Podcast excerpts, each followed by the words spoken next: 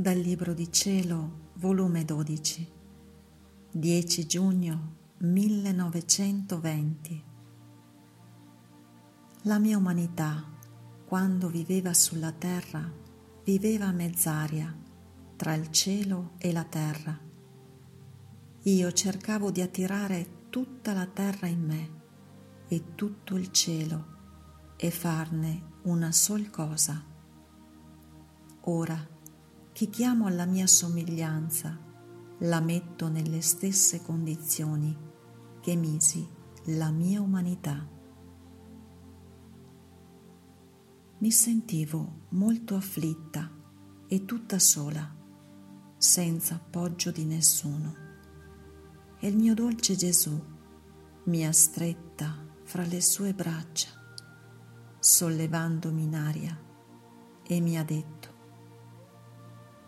Figlia mia, la mia umanità, quando viveva sulla terra, viveva a mezz'aria, tra il cielo e la terra, avendo tutta la terra sotto e tutto il cielo sopra di me.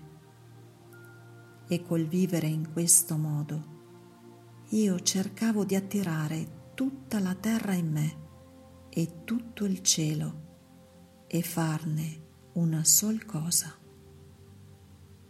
Se io avessi voluto vivere a piano terra, non avrei potuto tirare tutto in me, al più qualche punto. È vero che il vivere a mezz'aria mi costò molto. Non avevo né dove poggiarmi né a chi poggiarmi e solo le cose di stretta necessità erano date alla mia umanità. Del resto ero sempre solo e senza alcun conforto. Ma ciò era necessario, prima per la nobiltà della mia persona, che non conveniva vivere nel basso con appoggi umani vili e manchevoli. Secondo, per il grande ufficio della redenzione che doveva tenere la supremazia su tutto. Quindi mi conveniva vivere nell'alto, sopra di tutti.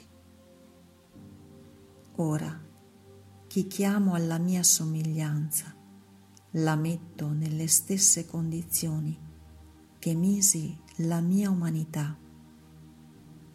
Perciò il tuo poggio sono io, le mie braccia sono il tuo sostegno e facendoti vivere nelle mie braccia a mezz'aria ti possono giungere le sole cose di stretta necessità. Per chi vive nel mio volere, distaccato da tutti, tutto a me, il di più delle strette necessità sono cose vili e un degradarsi della sua nobiltà.